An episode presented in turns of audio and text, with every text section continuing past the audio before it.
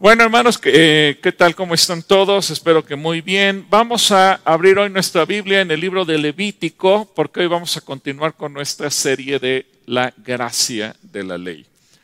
Hoy vamos a tocar un tema, eh, le he puesto como título diferentes. ¿Por qué diferentes? Porque con esta ley tú vas a darte cuenta este día que Dios lo que quiere es que el pueblo suyo podamos vivir en santidad. En el contexto que estamos leyendo se trata del pueblo de Israel, pero en el contexto actual se trata de la iglesia. En toda época han existido modas y las modas las siguen todos, son corrientes que se siguen de manera masiva. Así cuando te dicen, pues está de moda vestirse de una manera, está de moda cortarse el cabello de otra, está de moda ponerse tantos aretes, está de moda tatuarse, está de moda y todo lo que está de moda, incluso a veces hasta la comida está de moda. Cuando vas a un restaurante y le preguntas, el mesero te dice, bueno, pues toda la gente pide y te quiere hacer comer lo que come toda la gente, porque es lo que está de moda. Curiosamente, a veces la gente sigue modas que dice, me quiero ver diferente, pero al seguir la moda se ve igual que todos, porque todos siguen exactamente la misma moda, las mismas tendencias. Y voy a traer mis pantalones rotos porque ahora está de moda, y entonces todo el mundo trae pantalones rotos. Ahora, puede haber modas que te gusten, que no te gusten, con las que te puedas ver bien, con las que te vas a ver fatal. Bueno, las modas al final de cuentas es algo en lo que Tú puedes seguir en algunas cosas, pero Dios también nos dice que tú, y yo hemos de ser diferentes. Como que si te das cuenta, Jesucristo vino a romper paradigmas, vino a romper modas, vino a romper patrones de conducta. Y eso lo implica todas las áreas. En un grupo de personas donde todos se ven iguales, todos se ven iguales, el que es diferente sobresale. Si todos van vestidos de la misma manera, el que va vestido distinto, pues obviamente va a brillar y se va a ver diferente. Y así es con todas las modas. Hay gente que sigue modas por motivos espirituales, sociales, de lenguaje, de alimentación, etcétera, etcétera. Y por eso muchas veces todos nos llegamos a ver iguales o parecidos o semejantes porque seguimos las modas. Y esto también nos deja ver algo. Muchas veces los seres humanos eh, llegamos a pensar, y especialmente en esta época en que nos toca eh, recibir tantos beneficios de los avances de la tecnología, que suponemos que antes la gente era medio tonta, que no pensaba, que no se les ocurrían cosas. Mucho la escuela nos ha enseñado, porque nos han enseñado muchas mentiras desde que íbamos en, en la primaria, por ejemplo, como que como que los cavernícolas eran eh, personas con una inteligencia subdesarrollada y que llegaron a descubrir la agricultura por mera casualidad y que pues no pensaban en muchas cosas y cosas por el estilo. No, entendemos que lo único que ha pasado es que el hombre ha ido eh, evolucionando en, en cuestiones tecnológicas, pero la inteligencia siempre ha sido la misma. A veces pensamos y hemos comprado la teoría de la evolución y que eso ha implicado también que el hombre ha evolucionado. Pero la realidad es que desde que Dios formó al ser humano y lo puso sobre la tierra, Dios lo hizo conforme a su imagen y conforme a su semejanza. Y eso aplica también en el área de la inteligencia. Lo que sucede es que, pues a veces tenemos conceptos distorsionados pero la inteligencia del ser humano ha abarcado todas las áreas, todas. Y muchas veces, al paso de los siglos, los hombres han ido haciendo inventos y creemos que eso es mejor hasta que pasan los años y nos damos cuenta que lo que creíamos que era mejor resultó no ser tan bueno. Te pongo un ejemplo. La, revolución industrial se da cuando viene el desarrollo tecnológico y se empiezan a utilizar máquinas, especialmente a base de carbón, y, empiezan a surgir, por ejemplo, las locomotoras y las fábricas empiezan a automatizar procesos. Y dijimos, wow, eso es, eso es avance. Pero hoy en día, cuando dicen, espérame, la, revolución industrial y el carbón y todo lo que creímos que era avance, le está dando en la torre al planeta. Y ahora tenemos un problema, el calentamiento global, y resulta que le hicimos un agujero a la capa de ozono porque lanzamos demasiados contaminantes y nos dimos cuenta que lo que creímos que era inteligente no lo resultó ser tanto. Bueno, cosas así vamos a ver también en el libro de Levítico. Y eso te va a enseñar que el ser humano siempre ha pensado, siempre ha sido inteligente, siempre se le han ocurrido cosas, pero a veces Dios nos dice, ten cuidado, porque eso no te va a resultar para bien. Así que vamos a Levítico 19, 19 y comencemos con la primera. Hoy voy a hablar de cinco cosas que el Señor nos advierte en la ley para que seamos diferentes, pero ellas tienen que ver también con nuestra salud tanto espiritual, anímica y física, y aún la sanidad de la tierra. Y me llama la atención porque a veces oramos porque Dios sane nuestra tierra, pero no nos damos cuenta que, que queremos que Dios sane la tierra, pero nosotros no hacemos nada para que la tierra sane. Pero comencemos aquí.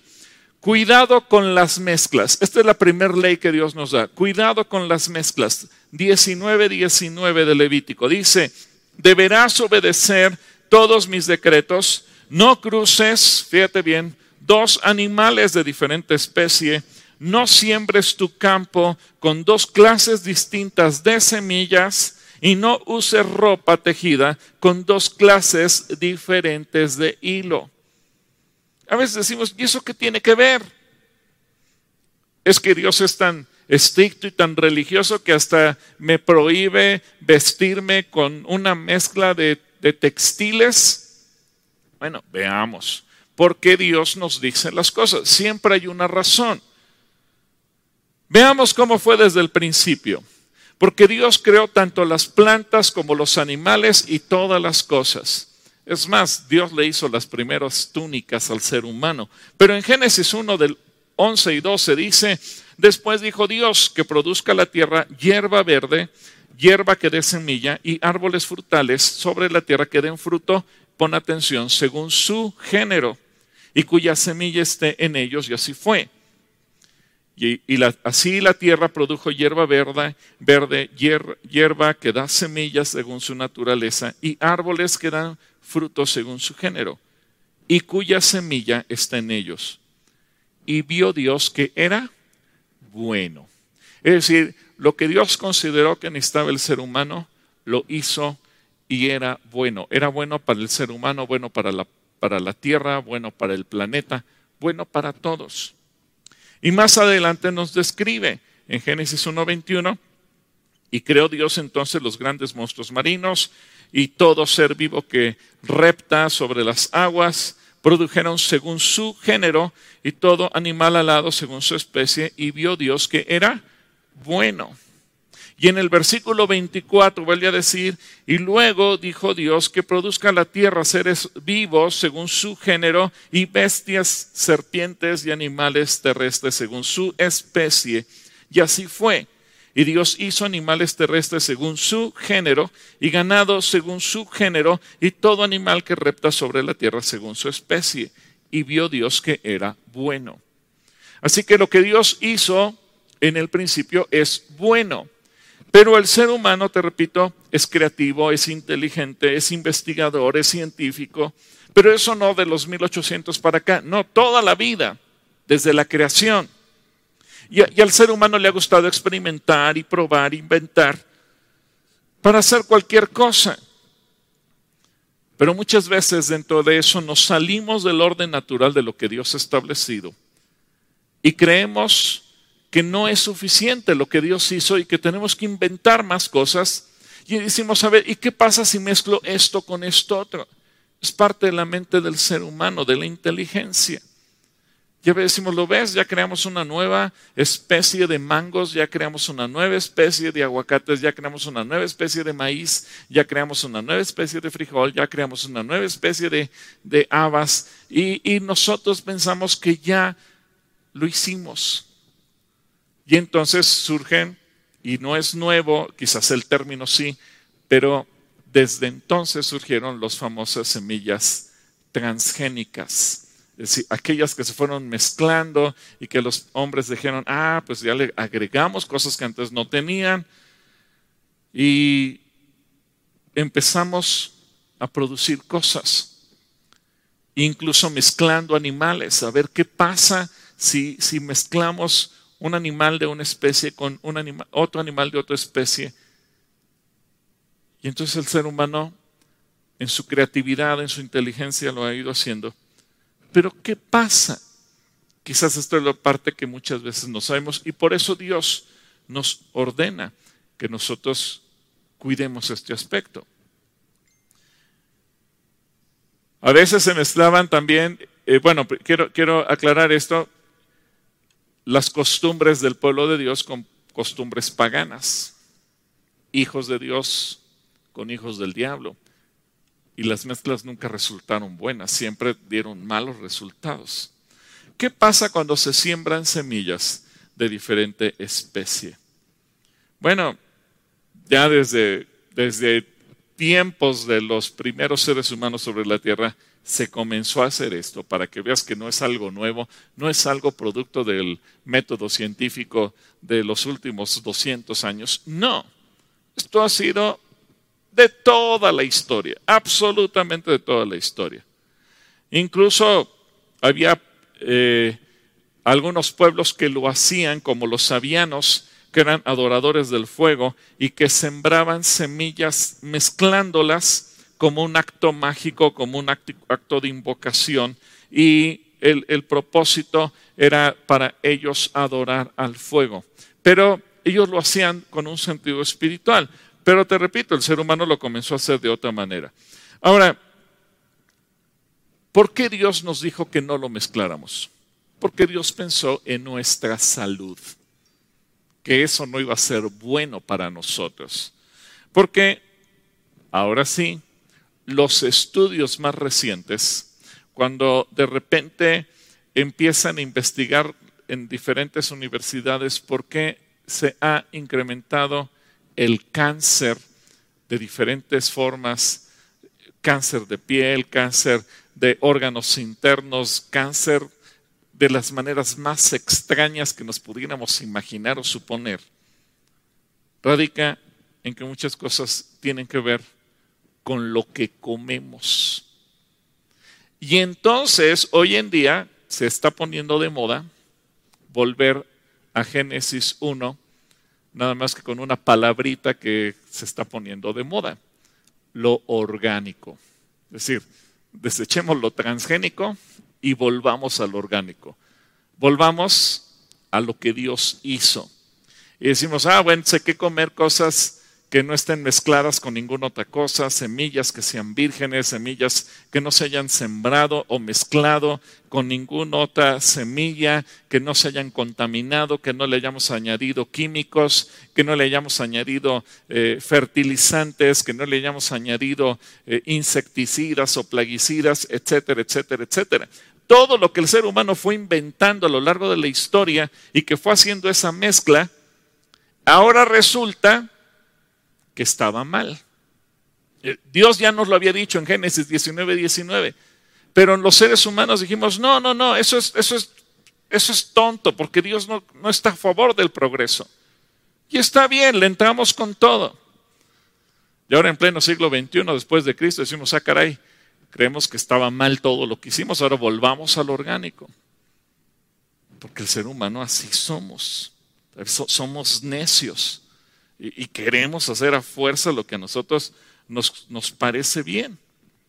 Así que hoy en día, fíjate bien, incluso dentro de las cortes internacionales de derechos humanos está el debate hasta qué punto los avances científicos al mezclar semillas y agregarle cosas, están atentando contra el derecho humano de la vida, porque arriesgan la salud de todo el planeta.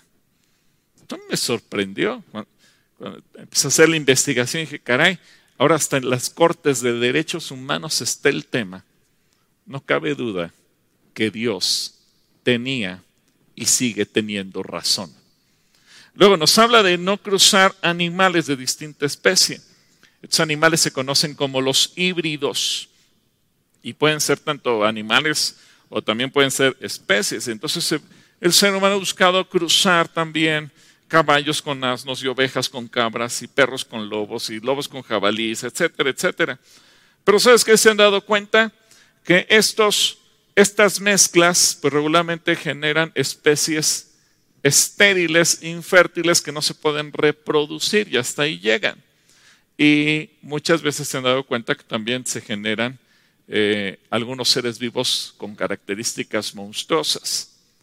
Y también dentro de las cortes de derechos humanos, y aquí entran también todas las asociaciones que están a favor del planeta y la ecología y de la protección de los animales están peleando porque eso no suceda, por el bien de los propios animales.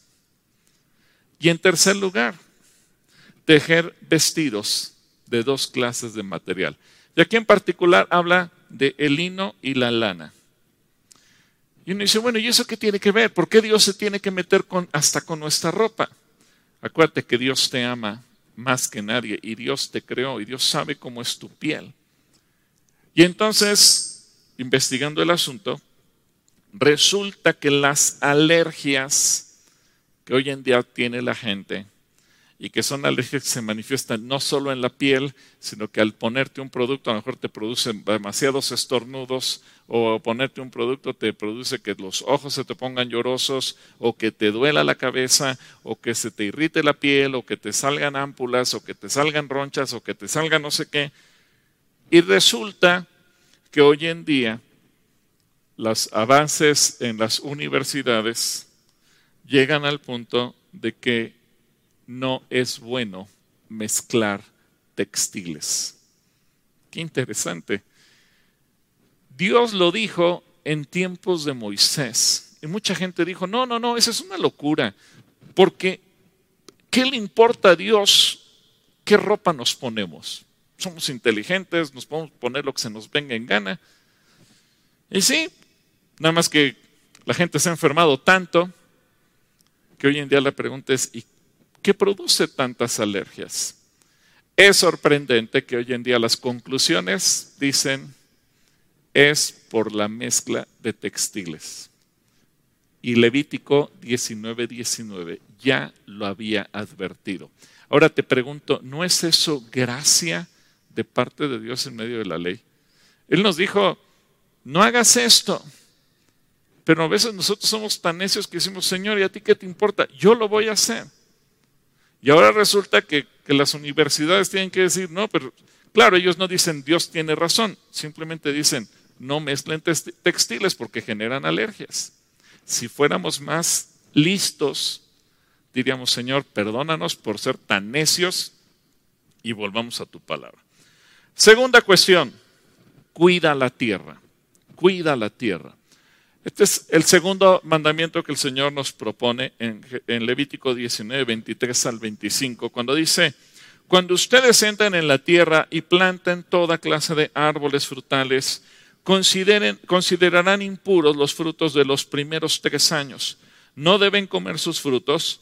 Todos los frutos del cuarto año los consagrarán al Señor entre cantos de alabanza y al quinto año ya podrán comer de sus frutos, pues yo haré que estos aumenten. Yo soy el Señor. Qué interesante, porque Dios te dice, no comas de ello los primeros tres años. Yo sé que muchos dirán, bueno, ¿y mientras que como?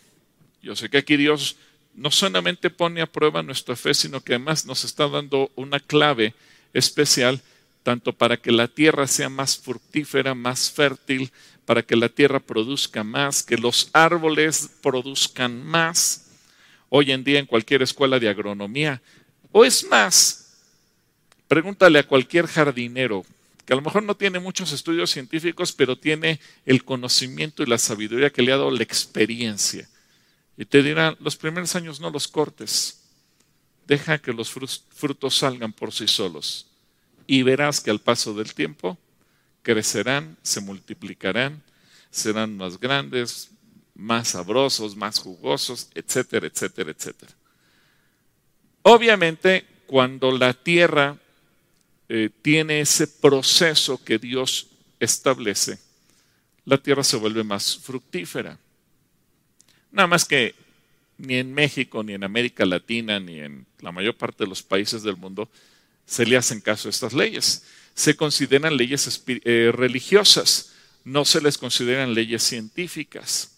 Curiosamente, la nación de Israel ha puesto en práctica cada uno de estos principios y hoy, fíjate bien, si ellos siembran un árbol de aguacates, sorprendentemente, un árbol de, aguacate, sembrado en la zona de Beishemes, allá en Israel, o incluso en la zona del desierto que han creado zonas de cultivo, produce 11 veces más aguacates que un árbol mexicano de aguacates y nosotros que presumimos que el aguacate es endémico de México.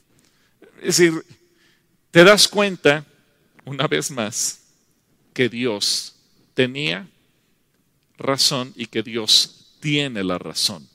Y otra vez ves que Dios se preocupa por la salud de la tierra y que eso es gracia de la ley. Porque todo lo que Dios dijo fue pensando en nuestro bienestar, en que las cosas nos salieran bien. Hoy en día la gente dice, es que hay gran hambre en la tierra, ¿qué vamos a hacer para producir tantos millones de toneladas de alimentos que requiere el ser humano? Si tan solo volteáramos a ver la palabra, la misma Biblia nos da la respuesta. Ahora, si tú tienes árboles en tu casa, sigue estos principios y tú verás la bendición. En tercer lugar, no comas sangre. Eh, yo sé que aquí le vamos a pegar a todos aquellos que les encanta comerse sus taquitos de moronga y todos los platillos que se hacen a, a base de sangre. Y yo sé que este es un problema que traemos, que también lo compartimos con nuestra raíz no solamente indígena, sino también española, porque también en España eh, comen muchos platillos a base de sangre. Eh, y el Señor nos dice en Levítico 19, 26, no comas carne sin primero escurrirle la sangre. Y luego dice, no practiques la adivinación y la brujería. Son dos mandamientos que están ligados en un solo versículo, pero que tienen que ver con un propósito y, que también estaban ligados con una situación. Por ejemplo, estos mandamientos impedían que el pueblo de Dios eh, cayera en, en costumbres supersticiosas de los paganos, los pueblos paganos, los que no tenían ningún conocimiento ni ninguna relación con Dios. Comenzando por la prohibición de comer sangre, como lo hacían los pueblos paganos. Todos los pueblos paganos lo hacían. Ellos recogían la sangre de sus sacrificios en una vasija y ellos se imaginaban que los espíritus venían a bebérsela y ellos se la bebían para que después los espíritus entraran a ellos a tomar esa sangre. La sangre de los sacrificios ofrecidos a Dios, en cambio, tenía que ser rociada sobre el altar y derramada al pie del altar de los holocaustos. En Levítico 17:10 dice, si algún israelita de nacimiento o extranjero que viva entre ustedes come o bebe sangre en cualquier forma, yo me pondré en contra de esa persona y la excluiré de la comunidad. Era expulsado, no era aceptado. ¿Por qué? Porque todos los rituales de brujería, adivinación, encantamientos, observación supersticiosa de los tiempos, la observación del zodiaco y todos sus signos y símbolos, tenían eh, determinados puntos que ver con la sangre. Por eso es que vienen juntos estos dos mandamientos, porque están mezclados entre sí. Especialmente esto provenía de Egipto. Y obviamente Dios le está dando la revelación de su palabra a su pueblo y por eso sería imperdonable que su pueblo que recibe la palabra de Dios cayera en las prácticas de los egipcios. Pero los egipcios no habían recibido la revelación de Dios. Romanos 3.2 dice, de mucho y por muchas razones, en primer lugar, a los judíos se les confió la palabra de Dios. En primer lugar. Así que Dios demanda de una manera muy especial hoy sigue siendo algo grave también para el cristiano. Y por eso es que Cristo Jesús vino a destruir las obras del diablo. Ahora, todo esto tiene que ver, repito, con fórmulas mágicas que los paganos hacían en, en todas sus rituales, buscando sanidad, eh, etcétera, etcétera. Pero Ahora lo que Dios nos está advirtiendo a ti y a mí es, no lo hagas, no lo consumas. Dios no quiere ni que participemos comiendo sangre de rituales, porque acuérdate que el beber sangre o el comer sangre era parte de un ritual, y a lo mejor tú dices, oye hermano, pero yo no sabía. No importa, pero ya lo sabes. Y sabes de dónde viene esa práctica, sabes de dónde viene esa costumbre. Pero también no solamente tiene que ver con la parte espiritual, porque muchos dirán, bueno, pero yo, yo no, yo no eh, adoro a nadie ni, ni estoy buscando nada de ocultismo. Levítico 17:11 nos dice también que la vida de toda criatura está en la sangre. Y la función de la sangre de manera particular es darle vida a todo cuerpo. A un ser humano le puedes quitar un brazo, le puedes quitar una pierna, le puedes quitar un riñón, le puedes, le puedes hacer lo que sea, pero no se puede quedar sin sangre, porque la sangre es la vida. Eso lo dijo Dios en su palabra. Apenas uh, a principios del año, de los años 1900, la comunidad médica llegó a corroborar, ya con estudios científicos, que la vida del ser humano está en la sangre. Es decir, los conocimientos científicos son muy recientes, si acaso tienen 120 años. La Biblia hace miles de años ya nos lo había dicho. Ahora, algo muy interesante, cuando tú estás enfermo de algo o el médico sospecha que pudieras tener alguna enfermedad, te pide que te hagas un examen de sangre. Y si te quieren hacer un, perfil eh, de lo que sea en, tu cuerpo, pues obviamente te piden sacarte sangre. Y a través de la sangre pueden detectar las enfermedades, porque también las enfermedades se detectan por medio de la sangre. Porque ahí van los glóbulos rojos y los glóbulos blancos y las plaquetas y los anticuerpos, etcétera, etcétera, etcétera. Ahora, es, es interesante que también eh, hoy en día la comunidad científica dice el peligro para los seres humanos al comer o consumir sangre es que la sangre es muy rica en hierro y al cuerpo del ser humano se le dificulta digerir y excretar la sangre. Hoy la ciencia dice, no es bueno para tu salud consumir sangre. Hoy lo dice la ciencia. Dios ya nos lo había advertido. Así que una vez más nos damos cuenta, Dios tenía razón. Pero si lo ves desde el punto de vista actual, presente, atemporal, Dios sigue teniendo razón. Y la gracia de la ley es que Dios nos advirtió de no comer algo que sabía que nos iba a arruinar nuestra propia salud. En cuarto lugar, ahora Dios nos dice, no participes en cultos paganos. ¿Cómo se participa en cultos paganos? De muchas maneras. El problema es que a veces tú y yo no sabemos ni cómo, ni a qué horas, ni de qué manera nos metimos en algo Pero Dios nos advierte para que nadie diga es que yo no sabía. Así que Levítico 19, 27 dice, no se corten el cabello en redondo ni se despunten la barba. Yo sé que algunos dirán, bueno, ¿y eso qué tiene que ver? ¿A poco Dios tiene que ver con la peluquería o el salón de belleza? ¿Y cómo? ¿A Dios qué me importa cómo me, me vista yo, cómo me peino, cómo me corte mi cabello? Bueno, había una superstición en el modo de raparse usado por los pueblos paganos que no debe ser imitada por el pueblo de Dios. Y esa moda había sido aprendida por los israelitas en Egipto. Acuérdate, modas toda la vida han existido. Si ellos vivían en Egipto y veían a los egipcios, los israelitas decían, yo me quiero parecer a los egipcios. Y entonces ellos también se cortaban el cabello de la misma manera, porque tenían, digamos que unas guedejas negras cortadas y afeitadas con mucha precisión, de modo que lo que quedaba parecía un círculo que rodeaba la tierra.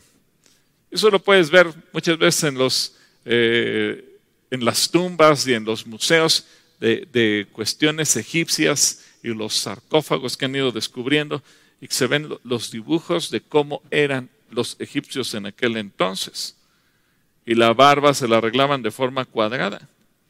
Todo eso tenía un sentido idolátrico y con muchas variaciones los pueblos paganos hacían algo muy parecido. En Jeremías capítulo 9, 25, porque esto perduró por siglos, y hablando de Jeremías ya eran miles de años desde Egipto, dice, vienen días, afirma el Señor, en que castigaré al que haya sido circuncidado solo del prepucio. Castigaré Egipto, Judá, Edom, Amón y Moab, y a todos los que viven en el desierto, y se rapan las sienes Todas las naciones son incircuncisas, pero el pueblo de Israel es incircunciso de corazón. Es decir, a veces se, buscaba esa forma de corte de cabello que pareciera como un círculo para dar ese tipo de adoración. Así que no era solamente una moda de belleza o de imagen, sino un símbolo espiritual. Déjame ponerte una comparación. Es como la suástica nazi. Alguien puede decir, es que me gustó el, dibujo y por eso lo adopté. No, ya tiene un símbolo. Y aunque alguien diga, es que, es que la traigo en mi carro porque es padre el dibujo, pero yo no soy nazi. No, la suástica ya de por sí, la pongas como la pongas, ya te marca una ideología, una tendencia, un símbolo. Bueno, Exactamente lo mismo es este corte de cabello. Los logotipos, que son símbolos, representan siempre una empresa. Si tú ves el logotipo de Facebook, pues cualquiera dice, es que me llamo Fernando y por eso lo adopté. Bueno, no importa. Ya sabes que la F de Facebook siempre va a señalar que es esa empresa. Y cualquier logotipo que tú veas te advierte de quién estás hablando. Nuestro logotipo en el Centro Cristiano Calacuaya, que es una C eh, en tres formas, bueno, te señala que es Centro Cristiano Calacuaya. Así que lo que Dios estaba diciéndole a su pueblo, no participes de ritos paganos no te cortes la barba, no te cortes el cabello de la cabeza, de tal manera que tú estés reflejando en tu persona la imagen pagana, idolátrica de esos pueblos. Yo sé que a veces decimos, pero yo no lo sabía. Acuérdate que esto se hacía con dos razones. Primero, culto a los muertos, culto a los muertos. Así que a lo mejor tú dices, yo no sabía que al cortarme el cabello sí estaba dando culto a los muertos. Bueno, por eso te lo explico, para que lo sepas. Dice, yo no sabía que así le estaba dando culto al ejército del cielo, que es el zodiaco. para eso te lo explico, para que lo sepas. No es que Dios se interese tanto en cómo te cortas el cabello. No, a Dios le interesa lo que tú estás haciendo, aún con ignorancia, para que no caigas en ello. Así que Él se está preocupando por tu salud espiritual y eso también es gracia en medio de la ley. Y en quinto lugar nos dice, cuida tu cuerpo. Levítico 19, 28, no te hagas cortes en el cuerpo por los muertos, ni te hagas tatuajes en la piel, yo soy el Señor. Yo sé que este es un pasaje polémico porque hoy yo veo que muchos cristianos, pastores, iglesias dicen, no, no pasa nada, hazte cualquier tatuaje, lo que tú quieras. Pero creo que a veces lo hacemos porque somos muy, muy, muy ignorantes. Vemos el versículo, pero no profundizamos qué hay detrás del versículo. Y creo que esa es una responsabilidad que tenemos los pastores o quienes enseñamos la palabra. No hablar superficialmente, sino profundizar. ¿Para qué hay detrás? ¿Por qué Dios nos dice tal o cual cosa? Me da tristeza cuando dicen, no, no, pues que la gente haga lo que quiera. No. Yo entiendo que si alguien en el mundo se tatuó y llega a Cristo, pues será bienvenido y Dios lo va a restaurar y lo va a perdonar y que esas marcas van a quedar como un testimonio. Pero siendo cristiano hacerlo, creo que es inaceptable. ¿Por qué? Porque ya conocemos la palabra. Eran costumbres paganas y esto todo tiene que ver con pueblos paganos, por eso es que Dios estaba advirtiendo, porque Dios sabía que su pueblo tarde o temprano iba a ser atraído y seducido para querer parecerse a los paganos. Esto ha sido toda la vida, absolutamente toda la historia. Y como Dios sabe de qué manera pensamos, y que a veces decimos, ay, me quiero parecer a aquel, y esto aplica en todas las áreas. Si, tu vecino tiene un carro y tú tienes otro, ah, yo quisiera tener el carro de mi vecino. Y, yo quisiera tener la casa de mi vecino. Y a veces crees que lo que hacen los demás es mejor. Hay gente que dice, ¿cómo no nací en Alemania o en Finlandia o en Estados Unidos? Pensando, pues a lo mejor allá están mejor las cosas. Bueno, de la misma manera, en el sentido espiritual, muchos dicen, ¿por qué no me hago tatuajes como se hace toda la gente? Porque se quiere imitar lo pagano. Mira, si necesitábamos tatuajes, Dios nos hubiera hecho con alguna forma en el cuerpo para que pudiéramos hacernos los tatuajes. Pero, te repito, esta era una costumbre de hacerse incisiones en el rostro, en los brazos y en las piernas. Era una costumbre universal en todos los pueblos paganos de aquel entonces. Y bueno, y creo que sigue siéndolo el día de hoy. Y era considerada, fíjate bien, yo creo que muchos no lo saben, y muchos de mis amigos pastores que predican que es bueno no lo saben. Las señales o tatuajes que la gente se marca era una forma de declarar respeto y adoración por los muertos. Respeto y adoración por los muertos. Y a lo mejor tú dices, ah, yo no lo sabía, pero yo me, me tatué una rosa de buena onda. No importa la forma. Y yo te invito a que tú averigües, porque podría haber no solamente de rostros humanos o de animales o de plantas o de flores o del símbolo que fuera.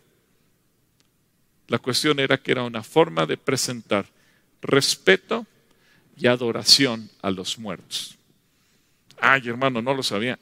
Por eso te lo digo, para que lo sepas una especie de ofrenda donde tú le dices, estoy ofrendando mi cuerpo a las deidades de la muerte y a las deidades del sepulcro.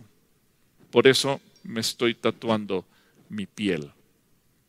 Ese es el mensaje implícito. Así que no es solamente, bueno, y si me tatúo una cruz, es exactamente lo mismo los ritos y ceremonias de los gentiles, Dios dice, no los puede imitar el pueblo de Dios. Por eso dice Dios, no te puedes hacer incisiones ni tatuajes como le hacen los gentiles.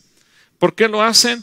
Porque ellos tenían un pensamiento, las deidades infernales están enojadas y así como algunos sacrificaban a sus hijos en el fuego para calmar la ira de esas deidades, uno decían, pues me voy a hacer tatuajes en el cuerpo para ver si así logro aplacar su ira. ¿Entiendes el mensaje? Es una moda, sí, pero es una moda que tiene un trasfondo espiritual. Y por eso Dios está diciendo, no lo hagas. Nada más que a veces somos tan ignorantes y tan tontos que no nos metemos a investigar. Por eso el Señor le arrebató a la muerte toda autoridad y la trasladó a su reino.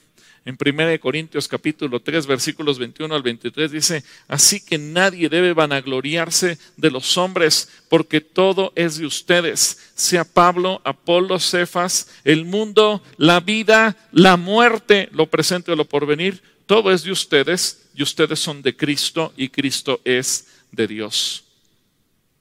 Así que Dios nos dio a nosotros la victoria sobre la muerte. Así que tú no tienes por qué tener miedo ni ofrecerle tu cuerpo a ninguna deidad pagana tatuándote. Aunque digas, lo hice de pura onda, lo hice de pura moda, lo hice porque estaba enamorado de mi novia y me grabé su nombre, su rostro. No, no cometas tales tonterías. En 1 Tesalonicenses 4:3 dice, hermanos, no queremos que ustedes se queden sin saber lo que pasará con los que ya han muerto, ni que se pongan tristes como los que no tienen esperanza. Por eso la gente se hacía tatuajes. Por eso el Señor dice, yo quiero que lleves la señal en tu corazón, no en tu cuerpo. Nada más que el pueblo judío también aprendió esta costumbre en Egipto.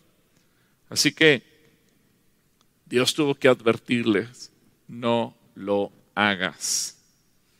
Los judíos lo aprendieron de Egipto.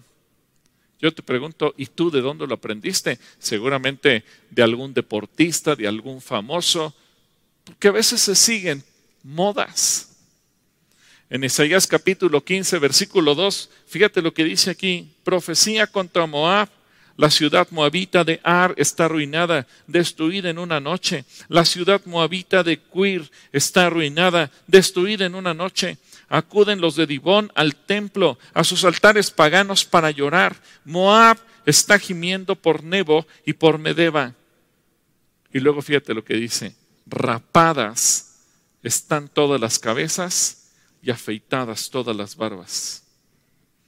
Cuando Dios nos dice, no imprimirás en tu cuerpo señal alguna, no harás ningún tatuaje. Él se refiere a cualquier parte del cuerpo. A veces se pueden usar diferentes técnicas. Lo importante es que Dios nos está advirtiendo. No adoptes señales que adoran ídolos y deidades infernales en tu propio cuerpo. Esta es una señal de apostasía. Curiosamente me llama la atención, y es parte de las calatrivias, que hasta el final de los tiempos, la técnica de Satanás será el tatuaje. Es curioso. Es algo que Dios advierte en Levítico, pero lo sigues viendo en Apocalipsis. Así como los pueblos paganos se, se tatuaban para calmar la ira de los dioses, al final de los tiempos la gente va a ser tatuada para seguir subsistiendo según las leyes que Satanás imponga. Es increíble, increíble. Así que, especialmente quiero hablarle a los jóvenes y a los adolescentes, porque esta es una etapa en la que muchas veces se quieren tatuar. Ahora quiero hablarte a ti, joven y adolescente, que estás pensando en un tatuaje. Y a lo mejor dices, no, no, no, pero yo no lo hago adorando a nadie. Déjame ponerte la parte práctica de los tatuajes. La adolescencia es una etapa tan pasajera que cuando volteamos, todos los que somos adultos un día fuimos adolescentes y jóvenes, y volteas y te ves y ves una fotografía y dices, ay, qué ridículo me veía. Y yo te reto a que busques una foto de tu papá o de tu mamá cuando eran adolescentes y a lo mejor vas a decir, ay, qué chistosos se veían. Y a lo mejor hasta tu papá y tu mamá te van a decir, ay, no me veas, me da pena, me da vergüenza. Bueno, como hay un dicho que dice, como te ves, me vi, como me ves, te verás. Un día tú vas a voltear a verte adolescente y vas a decir, ay, qué ridículo me veía. ¿Y para qué me fui a tatuar eso en mi cuerpo? Mira, nada más, ¿y ahora cómo le hago para borrarlo? Porque las modas son pasajeras. Y a lo mejor hoy te gusta traer el cabello cortado de una manera y en cinco años vas a decir, no, qué horrible, ahora me lo voy a cortar de otra. Pero el tatuaje ya lo dejaste ahí. Eso ya no lo vas a cambiar. Y, aunque después digas, ay, qué, qué absurdo, qué ridículo. Yo me he encontrado chavos que a veces es que aquí traía tatuada el resto y el nombre de mi novia, pero ya terminé con la novia y ahora, ¿qué explicación le digo a la que tengo en turno o con la que me voy a casar? Pero ya lo traes marcado de por vida. Como que a veces la gente no piensa mucho en lo que va a pasar en los siguientes años. Luego, hace tiempo tuve la oportunidad de estar en un curso de una empresa muy importante y eso me hizo cuestionar a muchos, eh, en un buen sentido, preguntarle a jefes de departamentos de, recursos humanos de diferentes empresas acerca de el personal que contratan. Me sorprende que pese a las disposiciones de los derechos humanos de no discriminación, etcétera, etcétera, etcétera, todos te dicen, mira, cuando pedimos que la gente pase a revisión médica, si vemos que trae tatuaje, le decimos, nosotros le llamamos y nunca los llamamos. Parte de las disposiciones de la empresa es cuidar la imagen y gente con tatuaje es hecha fuera. Yo sé que algunos dirán, bueno, entonces tendré que trabajar por mi cuenta. Sí, pero no, toda la gente tiene la oportunidad de trabajar por su cuenta. Y muchas veces perderás oportunidades de empleo, de buenos empleos, por un tatuaje. No vale la pena. ¿Y qué tal si me pongo un tatuaje de una cruz, de un símbolo cristiano, un versículo o algo en hebreo? Eso a lo mejor sí le gusta a Dios. Pues no, porque espiritualmente es el mismo trasfondo. Pero te has puesto a pensar, yo no sé si por vacaciones, por estudio o porque Dios te llegara a mandar como misionero y tuvieras que cruzar a un país musulmán, que hay muchos en el mundo, como Emiratos Árabes Unidos, Arabia Saudita, el Yemen, Somalia, Irak, etcétera, etcétera, etcétera. Te podría citar una lista grandísima de naciones y por ese tatuaje no podrías entrar. Te cerrarías cantidad enorme de puertas. Y en cuestión de salud, existen riesgos, según la Organización Mundial de la Salud, hasta los primeros 12 meses después de que una persona se practica un tatuaje de contraer hepatitis C, VIH o alguna otra enfermedad de transmisión sanguínea. Así que tal vez no lo habías pensado, pero son consecuencias. Ahora imagínate que te vas a poner un tatuaje hoy y el día de mañana tu papá, tu mamá, tu hermano, tu novia, alguien requiere transfusión sanguínea. Aún en México a pesar de todas las modificaciones que se han hecho a las disposiciones de salud, los primeros 12 meses después de haberte hecho un tatuaje, quedas excluido de la posibilidad de donar sangre. Y tal vez tu tatuaje te impide salvarle la vida a otra persona. Me llama la atención que Dios se preocupa por nuestra salud espiritual y nuestra salud física. Así que eso es gracia de la ley. Y yo quisiera terminar esta mañana orando y pidiéndole perdón a Dios porque a lo mejor hemos caído en cualquiera de estos cinco puntos que acabamos de mencionar por ignorancia. Y lo que Dios quiere es que nosotros caminemos en orden. Padre, yo quiero darte gracias por tu palabra, porque es sorprendente que los mandamientos y principios de vida que tú nos señalas en Levítico 19, hoy la ciencia está de acuerdo con todos y cada uno de ellos. Hoy estudios científicos en universidades, los más avanzados, concuerdan con lo que tú dices. Claro, ellos no dicen que tú tienes razón, simplemente dan las razones científicas y entendemos del por qué tú nos habías dado estos mandamientos. Gracias, Señor. Pero ahora yo te quiero pedir perdón junto con todos mis hermanos, porque seguramente muchas veces hemos caído en la en el error, en el pecado, en la desobediencia, en la necedad de desobedecerte, de no hacerte caso, de ser rebeldes, de hacer lo que nosotros queremos. Y eso nos ha dañado. Dios, perdónanos. Que podamos ser un pueblo inteligente, que los cristianos podamos ser sabios, que los cristianos sepamos ser obedientes. En particular quiero orar por los adolescentes y los jóvenes que a veces traen tantas ideas. Dios, que tu palabra les hable y ellos entiendan que tú no pusiste estas leyes para fastidiarnos la vida. Al contrario, lo hiciste para salvarnos la vida, para preservar nuestra salud. Sé que hoy la generación de adolescentes se preocupa tanto por el cambio climático y por parar la contaminación, que esa generación que está preocupada por eso y que es excelente, Dios también abra los ojos y que entienda que tú ya lo habías dicho y que ellos puedan consagrar sus vidas siendo obedientes a ti y no buscando pretextos, excusas ni justificaciones para llevarte la contraria. Yo los bendigo, Dios, bendigo a cada niño, cada adolescente y cada joven que a veces trae tantas ideas en su corazón en el nombre de Cristo Jesús. Amén.